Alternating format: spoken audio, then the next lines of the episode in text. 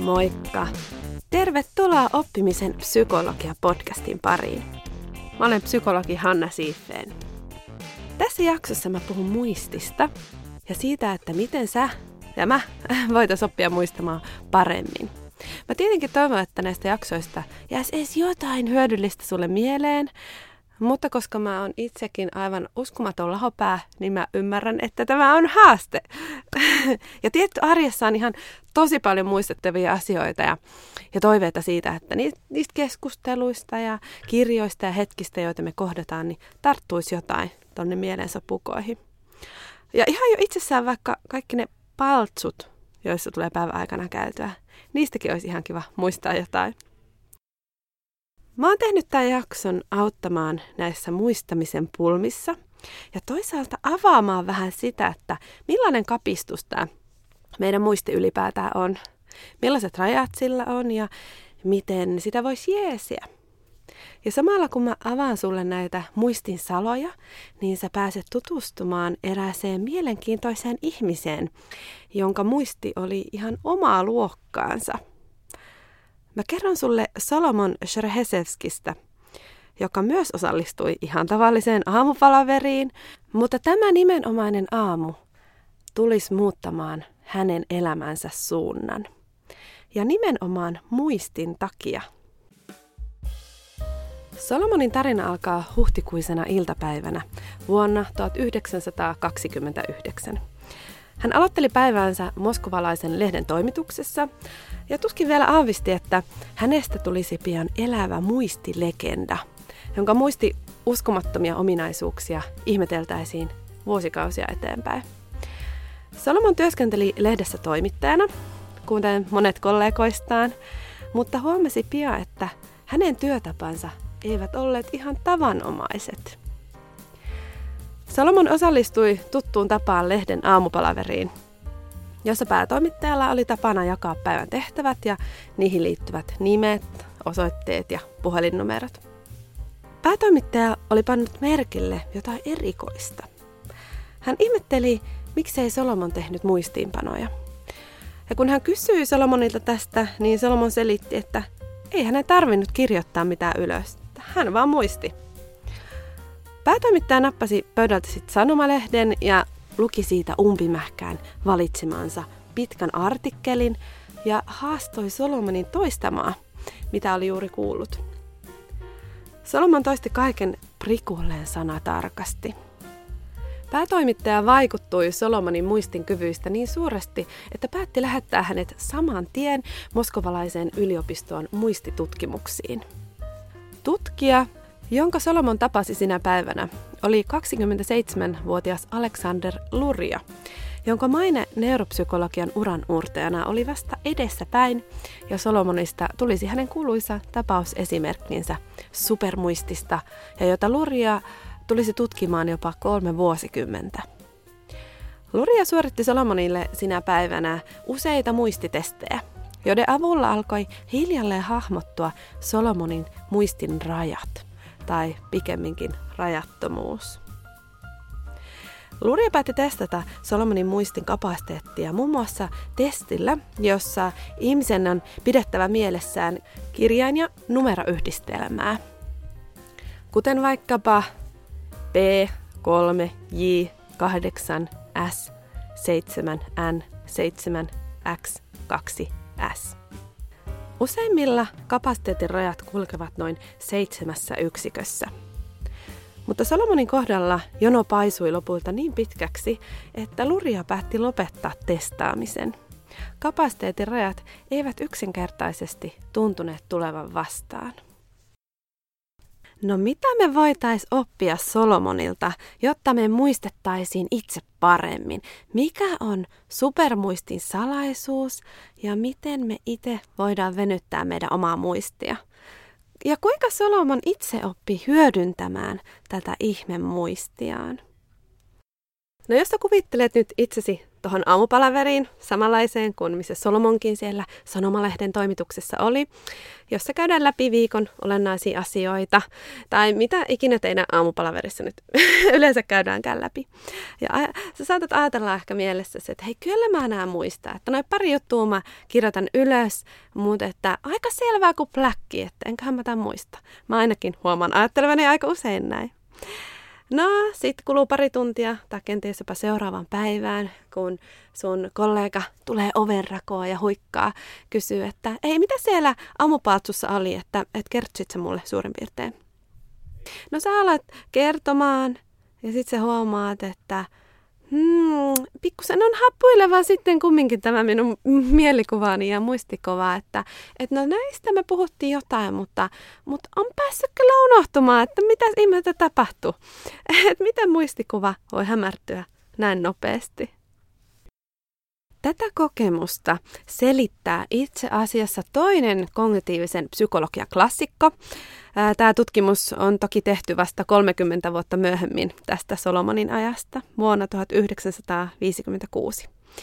Tällä on tämmöinen toinen kognitiivinen psykologi, kun George Miller teki yhden kautta aikain viitatuimista psykologian tutkimuksista – hän toi esiin ihmisen työmuistin pullonkaulan, joka on noin seitsemän yksikköä. Tai nykyään itse asiassa ajatellaan, että se on vain neljä. Mutta joka tapauksessa tämä kertoo siitä, että työmuisti on rajallinen. Työmuisti on ikään kuin muistin työpöytä. Kun me ollaan siinä palaverissa, niin työmuistin avulla me voidaan pitää semmoinen pienehkö tietomäärä 4-7 yksikköä mielessä lyhyen ajan ja jäsentää sitä. Yhtä lailla työmuistissa tapahtuu ongelmanratkaisu, päättely ja ajattelu ylipäätään. Työmuistissa tätä ää, muistettavaa informaatiota, mitä sieltä palaverista vaikka tulee, me muokataan ja jäsennetään sekä verrataan sitten pitkäkestoisessa muistissa olevaan tietoon. Eli se on melko etevä peli tämä meidän työmuisti, vaikka onkin rajallinen. Esimerkiksi ää, kun sä kuuntelet tätä lausetta, niin sä muistat, että mitä edellisessä lauseessa mä sanoin, ja pystyt näin ää, muodostamaan järkevän jatkumon tämän mun puheen sisällöstä sun omassa mielessä. Ja tähän me tarvitaan siis nimenomaan työmuistia. Jos sun työmuisti ei jostakin syystä nyt toimi kauhean hyv- hyvin, ää, se häiriintyy tai sun ajatukset on ehkä jossain muualla, niin sä voit joutua palaamaan tässä mun puheessa ehkä taaksepäin, että hei, nyt mä tipahdin, mistä se Hanna oikein puhuu, että pitääpä tarkistaa, että mä pääsen taas kärryille. Ja työmuistin hetkellistä luonnetta kuvaa myös se, että pari minuutin kuluttua sä et todennäköisesti pysty sanatarkasti toistamaan, että mitä mä oon just sanonut. Mikäli sä et kuuntele tätä yhä uudestaan ja uudestaan ja toista tätä mun puhetta sun mielessä. Sanatarkka toistaminen on ihan, ihan tosi vaikeaa. Ja on itse asiassa vain ohikiitävä hetki aikaa siirtää työmuistissa oleva matsku pitkäkestoiseen muistiin, jota voisitte hyödyntää myöhemminkin. Voidaan muistaa nämä neljä yksikköä asioita vain noin 10-20 sekuntia ja sen jälkeen puff, ne katoaa kun tuhka tuulee. Jos kuitenkin sä oot kuunnellut tätä jaksoa ajatuksella ja keskittyneesti ja pohtinut sen merkitystä, ää, niin todennäköisesti jotain on tallentunut sinne sun pitkäkestoiseen muistiin. Toki on sanottava, että meidän aivot on, on kyllä sellainen peli, että ne raksuttaa koko ajan ja lähes aina tarttuu jotain mukaan ilman ponnistelujakin. Sä saatat muistaa, että et joo, Maikki oli kyllä leiponut ihan tosi hyvää pullaa ää, tänä aamupalaveriin. Tai että Timpala oli murtunut käsi edellisenä viikonloppuna. Mutta suuri osa informaatiosta, vaikkapa ne aamupalaverin substanssiasiat, niin saattaa kadota, jos me ei kiinnitä niihin tietosta huomiota ja käsitellä niitä jollain tavalla. Ja miten tätä informaation käsittelyä sitten kannattaisi tehdä, että jää joku muistijälki? Niin sen mä kerron sulle vähän myöhemmin. Eli meidän tavallisten ihmisten kohdalla käy niin, että iso osa informaatiosta, jota me kohdataan, niin valuu hukkaan. Mutta toisin oli Solomonilla, jonka lurian tutkimusten mukaan mieleen tallentui kaikki pienintä yksityiskohtaa myöten. Mutta miten Solomon sitten hyödynsi tätä muistiaan? Ja miten me tavan pulliaiset voitaisiin tosiaan myös tehdä niin? Myös sen takia on tarpeellista palata Solomonin tarinaan, että itse asiassa mielenkiintoisimmat käänteet on vielä edessä. Hänen tarinansa on usein kuvattu vain näiden psykologi Lurian tutkimusten kautta, tapausesimerkkinä tämmöisestä supermuistista miehestä, joka ei unohda mitään. Mutta itse asiassa tarina vaikuttaa olevan huomattavan monitahoisempi. The New Yorker-lehden toimittaja Reed Johnson alkoi kaivelemaan Solomonin tarinaa noin viitisen vuotta sitten. Hän sai käsiinsä pienen sinisen kouluvihon, jonka Lurian, tämän psykologin, tyttären tytär oli säilyttänyt. Se sisältää Solomonin oman käsikirjoitetun oma elämän kerran ja kertomuksen siitä, kuinka hänestä tuli muistilegenda. Se on kirjoitettu vähän ennen hänen kuolemaansa ja jäänyt keskeneräiseksi. Ja se alkaa hänen vaikutelmistaan siitä ensimmäisestä tapaamisesta Lurian kanssa moskovalaisessa yliopistossa, noin 28 vuotta aikaisemmin. Sieltä löytyy jopa tarkka luettelo asioista, jotka Luria antoi hänelle opeteltavaksi ulkoa sinä päivänä. Vuosikausien jälkeen hän muisti edelleen annetut listat. Toimittaja Reed Johnson teki myös havainnon, että Solomonin oma kertomus elämästään muistimiehenä poikkeaa Lurian tapauskertomuksesta jo itse asiassa muistivihon ensimmäisellä sivulla. Muistikirjan mukaan heidän tapaamisensa tapahtui 13. huhtikuuta 1929, kun taas Lurian mukaan he tapasivat jo muutama vuosi aiemmin.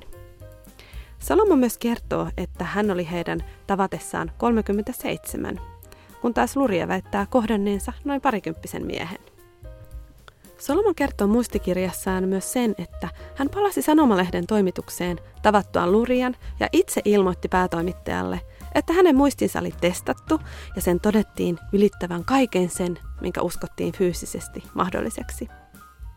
Tämän kultaan päätoimittaja vakuutti hänet luopumaan kirjoittamisesta, koska tuolloin Solomonin erikoisalaa olivat lyhyet satiiriset teokset, jotka Stalinin vallan alkuvuosina olivat menettäneet suosiotaan. Ja hän ehdotti Solomonille, että sen sijaan hänen kannattaisi aloittaa kokopäiväinen esiintyminen muistihirmuna. Ja tälle tielle Solomon päätyikin – hän palkkasi sirkusalan ihmisen managerikseen ja avustajakseen ja ammattilaisjonglööri puolestaan valmensi häntä viihdyttämisen saloihin. Sitten hän lähti kiertämään maakuntia. Tämän jälkeen tarina saa vieläkin mielenkiintoisemman käänteen.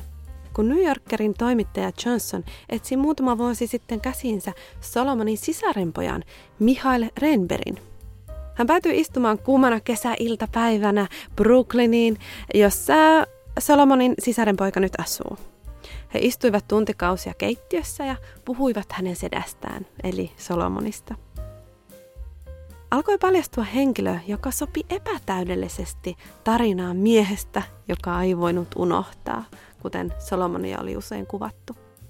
Itse asiassa Reinberin mukaan hänellä ei ollut täydellistä muistia – myös häneltä muistaminen vaati tietoista vaivaa ja eräänlaista luovaa toimintaa, tai ainakin aktiivista mielenpainamista.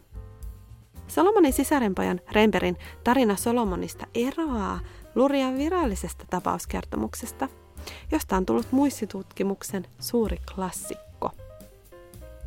Toimittaja Johnson kertoo, että hänelle alkoi tämän keskustelun aikana piirtyä hiljalleen kuva ihmisestä, joka ei istunut kovin hyvin siihen muottiin, jollaisena Solomonia oli kuvattu miltei vuosisata. Renberg sanoi, että hänen setäänsä saattoi olla myös unohtavainen. Jos hän ei tietoisesti yrittänyt painaa jotain muistiin, hän ei aina muistanut sitä myöhemmin. Lurian tapaustutkimuksen ja sen ympärille kasvaneen mytologian perusteella oli kuitenkin piirtynyt kuva ihmisestä, joka muisti kaiken menneisyydestään virheettömästi. Reinberg kertoi myös toimittaja Johnsonille, että hänen setänsä saattoi harjoitella tunteja päivässä muistiesityksiään varten. Eli alkaa siis paljastua, että myös Solomon teki jotain kehittääkseen muistiaan. Tästä huolimatta on selvää, että Solomonin muisti oli myös erityislaatuinen. Luria diagnosoikin hänelle vahvan synestesian, joka vahvisti luonnostaan muistijälkeä. Synestesia on tämmöinen erittäin harvinaisena pidetty muistin ominaisuus, jossa yhden aistin stimulaatio aiheuttaa reaktion myös muissa aisteissa. Esimerkiksi jos Solomon kuuli musiikkia, hän näki sen välittömästi myös väreinä. Kosketus puolestaan laukaisi makuaistin ja niin edelleen. Nämä aistimusten yhdistelmät auttoi häntä luomaan mieleenpainuvia muistikuvia. Esimerkiksi kun hänen tuli painaa mieleen lukusarjoja, hän ajatteli niitä henkilöinä. Numero yksi on tällainen ylpeä, lihaksikas mies. Numero kaksi puolestaan on virkeä nainen. Numero kolme taas synkkäilmeinen henkilö. Kun numeroita laitetaan jonoon, niin näki Salomon numerot joukkona henkilöitä – Esimerkiksi numero 87 on parivaljakko, jossa on kookas nainen ja mies, joka pyörittää viiksiään. Ja on selvää, että tällaiset mielikuvat vahvistavat muistijälkeä. On huomattavasti helpompi muistaa numero 87 jälkeenpäin, jos on liittänyt numeroon tällaisen mielikuvan. Synestesian syntymistä aivoissa ei vielä tarkkaan tunneta. Tiedetään, että, että kokemuksen aikana aivokuori on tavallista vähemmän aktivoitunut ja synesteettiset toiminnot syntyvät aivokuoren alapuolella limbisessä järjestelmässä, jossa tapahtuu myös tunnetilojen ja muistitoimintojen säätely. Eli Solomon koki siis voimakkaita tahattomia assosiaatioita, jotka auttoi asioiden mieleenpainamista – Solomonin muisti oli mestari tässä assosioinnissa ja prosessoi näin automaattisesti kuulemaansa ja kokemaansa. Mutta mitä me voidaan tehdä, jos me ei omata tällaista synestesia kykyä? Me joudutaan näkemään vaivaa muistijäljen eteen vähän muilla keinoin. Tai muuten ne asiat katoaa meidän mielestä kuin tuhka tuuleen. Tämä näkyy esimerkiksi siinä, että kun me pyritään palauttamaan mieleen asioita, joita nyt vaikkapa siellä aamupalaverissa on käsitelty – Mieleenpalauttamisen määrää ja tarkkuuteen vaikuttaa se, että minkälaisia strategioita me ollaan käytetty käsiteltäessä sitä informaatio täällä työmuistissa. Silloin kun me ollaan siinä tapahtuman keskellä ja yritetään tallentaa asioita pitkäkestoiseen muistiin. Ja olennaista on, että tämä prosessointi on aloitettava heti. Eli meidän pitää aloittaa käsitellä asioita sillä samaisella hetkellä, kun ne tapahtuu, ei kymmenen minuutin päästä, ei huomenna, vaan just tällä hetkellä. Kun aamupalaverin aikana asioista keskustellaan, niin on aktiivisesti käytettävä sitä työmuistia, joka tarkoittaa vaikkapa seuraavanlaisten asioiden pohtimista. Onko mä samaa mieltä kollegan ehdotusten kanssa? Mitä tästä keskustelusta puuttuu? Mitä mä haluaisin tietää lisää? Ja miten tämä keskustelu vaikuttaa mun toimintaan tämän palaverin jälkeen? Eli tällaisia kysymyksiä voi hyödyntää, jotka auttaa olemaan hereillä eh, ja tuomaan merkitystä sille informaatiolle, joka on käsillä siinä paltsussa. Tästä huolimatta kaikkea ei muisteta, mutta me muistetaan ne merkitykset ja selitykset, jotka asioille on annettu. Ja Asian ymmärtäminen puolestaan tukee sitten yksityiskohtien muistamista, mutta ei toisinpäin. Et vaikka mä yrittäisin painaa mieleen yksityiskohtia jostain palaverista tai lukemasta, kuulemasta, kohtaamasta asiasta, niin jos näiden välisiä yhteyksiä ei hahmoteta, niin ei se kokonaiskuva aukene jälkeenpäin, että no mistä siinä paltusta oli kyse, mistä siinä kirjassa oli kyse. Ja vaikka me oltaisiin yritetty kiinnittää huomiota niihin yksityiskohtiin, niin me ei välttämättä muista edes niitä. Eli merkityksen luomisen prosessi on kaiken A ja O. Hyvä uutinen tässä kaikessa on se, on saattanut nyt tulla ehkä vähän negatiivinen kuva tästä työmuistista, että vitsi kun se on tämmöinen hankala ja kaikki unohtuu ja, ja miten tämän kanssa nyt toimisi. Niin hyvä puoli on se, että että itse asiassa meillä on valtavasti osaamista ja pohjatietoa, eli tavaraa siellä pitkäkestoisessa muistissa, joka auttaa meitä muistamaan ja itse asiassa myös laajentamaan sitä työmuistin kapasiteettia. Voi olla, että sä huomaat, eron muun muassa siinä, että, että nykyään on vaivattomampaa pysyä kärryillä siellä aamupalaverissa kuin ennen, vaikkapa silloin, kun sä aloitit siinä tehtävässä. Alkuun sun oli ehkä vaikeampi tajuta, että mitä siellä puhutaan, ja näin ollen myös vaikeampi painaa asioita mieleen. Oli vaikeampi poimia olennaista informaatiota tai ihan vaan pysyä kärryillä Yhtä lailla, jos tänä aamuna aamupalaverissa teillä on ollut mukana joku ulkopuolinen henkilö, niin hänen on tosi paljon vaikeampi muistaa, mitä siellä puhuttiin, koska ei osaa yhdistää niitä asioita mihinkään. Mutta sun, jolla on sitä pohjatietoa, niin kun me puhutaan vaikka projektin tavoitteista tai, tai mikä ikinä se onkaan se teidän ää, palaverin ää, aihe, niin puhutut asiat aktivoi huomattavasti laajemman merkitysverkon siellä aivojen sisällä, koska niistä on jo aiemmin opittu niin paljon. Eli työmuistin kapasiteetti ei ole ihan niin yksinkertainen asia kuin alkuun voisi ajatella, vaan myös se, mitä on tallennettu pitkäkestoiseen muistiin, niin selittää sitä työmuistin kapasiteettia. Tämä selittää paljon noviisien ja asiantuntijoiden eroa. Että vaikka meidän kaikkien työmuisti on se rajallinen 4-7 yksikköä, niin siihen neljään yksikköön voin ympätä aika paljon tavaraa. Eli kun me käsitellään sellaisia asioita, joista meillä on pohjatietoa tai asiantuntemusta, niin työmuistin kapasiteetti ikään kuin laajenee. Saman muistamisyksikön sisään mahtuu paljon enemmän tavaraa noviisilla kaikki menee ihan perusjuttuihin. Esimerkiksi kun me ajetaan autolla, niin ensin tekeminen vaatii todellakin sen kaiken huomioon, se neljä yksikköä. Kunnes se alkaa tulla takaraivosta, ei tarvi enää tietoisesti kiinnittää huomiota siihen, että miten sitä kytkintä painetaan ja rattia käännetään ja ympäristöä havaitaan, vaan työmuistille tarjoutuu tilaa pohtia muitakin asioita, vaikkapa jutella vierustaverin kanssa, eikä mene kaikki niihin perusasioihin. Toinen esimerkki näistä muistamisyksikköiden pakkaamisesta on ihan yksinkertainen numerosarjatehtävä, mistä on aiemminkin puhuttu tässä podissa.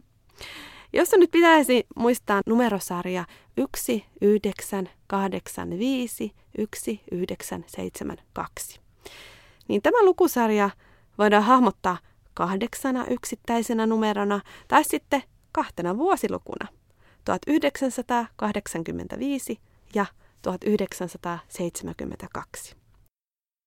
Ja numerot onkin yhtäkkiä aika paljon helpompi muistaa. Kahdeksasta yksiköstä tuleekin kaksi. Aika paljon simppelimpi tehtävä muistille.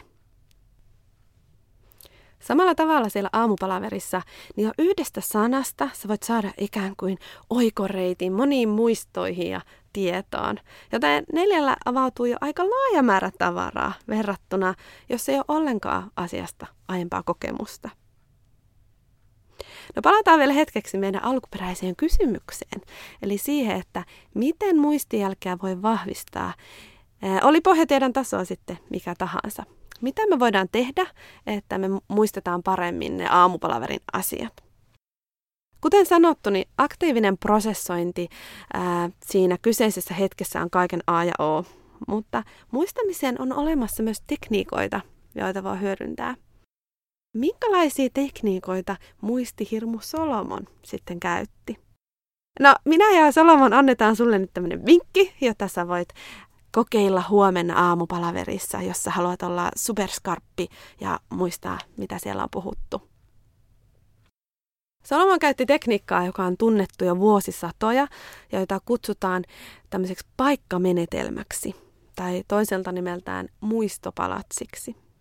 Se on muistitekniikka, joka perustuu ajatukseen, että ihminen pystyy muistamaan hyvin tutut paikat.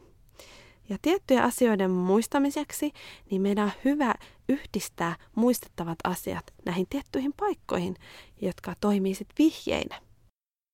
Tekniikka juontaa juurensa 2500 vuotta taaksepäin antiikin Kreikkaan.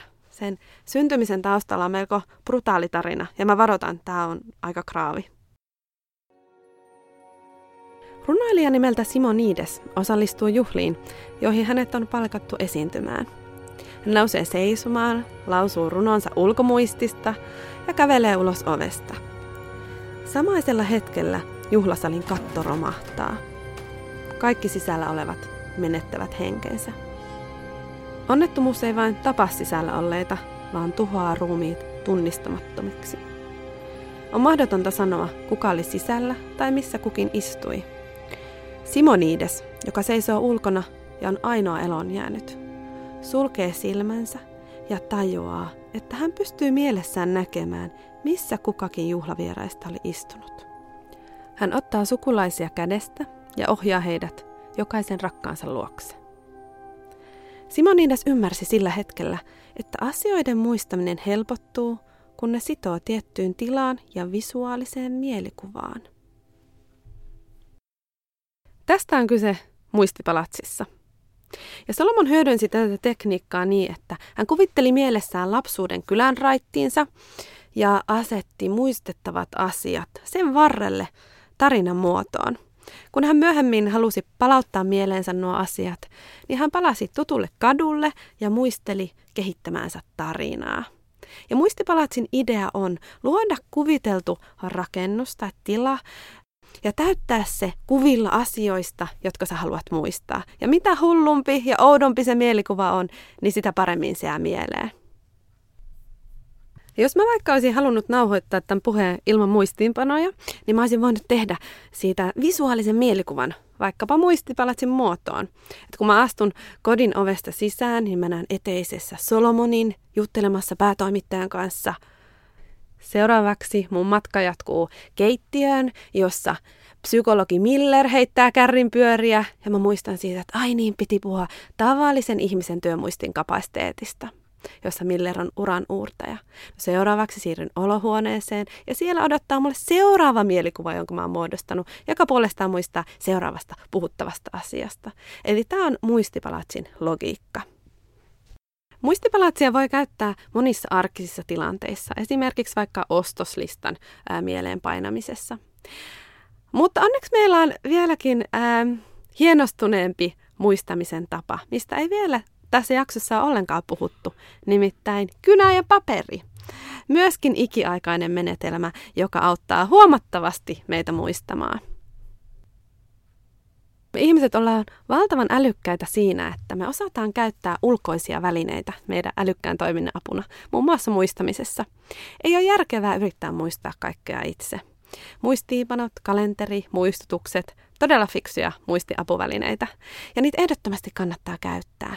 Mutta niihin ei voi nojautua ihan sokeasti. Joissakin asioissa riittää varsin hyvin, että asia on laitettu ylös, vaikkapa viikkosuunnitelmaan. Mutta aamupalaverit harvoin on vain to-do-listan täyttämistä. Mitä enemmän niissä on tarkoitus oppia ja syventää ajattelua, niin sitä enemmän me tarvitaan ää, sitä aiemmin painottamaani prosessointia, ei vaan sokeaa ylöskirjaamista. Joten prosessoi ensin ja kirjoita ylös vasta sitten. Jotta sitten myöhemmin, kun sä palaat sun muistiinpanoihin, niin ne vie sut olennaisten asioiden äärelle, eikä vaan semmoisiin kuolleisiin informaatiohippusiin, jotka ei aktivoi mitään muistijälkeä. Palataan lopuksi vielä Solomonin tarinaan. Miten Solomonin elämä jatkui kiertävänä esiintyjänä? Hyvä muisti ajoi Solomonin lopulta vaikeuksiin. Kaikki asiat herättivät hänessä niin paljon muistikuvia ja assosiaatioita, että normaali eläminen kävi aika tukalaksi. Oli varsin haastavaa olla jatkuvasti aistit avoinna maailmalle. Solomon esimerkiksi vältti sanomalehden lukemista aamiaisen aikana, koska painettujen sanojen herättämät maut törmäsivät hänen ateriansa makuun. Tämän lisäksi Solomonin pää oli myös niin täynnä muistoja, että hän olisi mielellään päässyt osasta niistä eroon. Hän koitti ratkaista pulmaansa kirjoittamalla muistojan paperille ja polttamalla kirjoittamiaan tekstejä, toivoen, että ne tällä tavalla unohtuisivat. Tämä ei kuitenkaan auttanut. Solomonin sisarenpoika Rainberry kertoo New Yorkerin toimittaja Reed Johnsonille, että Solomon koki suuria haasteita esiintyvänä showmiehenä, erityisesti toisen maailmansodan jälkeen. Rainberin mukaan Solomonia painostettiin käyttämään kykyjään salaisen poliisin hyväksi, mutta hän kieltäytyi. Tämän seurauksena esityksiä peruttiin tai niitä häirittiin, ja hänen uransa käytännössä katsoen päättyi erääseen epäonnistuneeseen näytökseen. Lurian tapauskertomus ei kerro tarkasti, mitä Solomon teki myöhempinä vuosinaan. Joidenkin lähteiden mukaan hän vietti viimeiset vuotensa Moskovassa taksikuskina kuljettaen matkustajia ympäriinsä, ilman karttaa luonnollisesti. Toisten lähteiden mukaan hän menetti mielenterveytensä ja päätyi laitokseen. Osoittautuu kuitenkin, että kumpikaan näistä tarinoista ei ole totta, ainakaan Solomonin sisarenpojan mukaan. Sen sijaan, että Solomon olisi päässyt eroon muistoistaan niitä polttamalla, hän löysi toisenlaisen keinon niiden pyyhkimisen mielestä. Hän alkoi juomaan. Solomon kuoli vuonna 1958 alkoholismiin.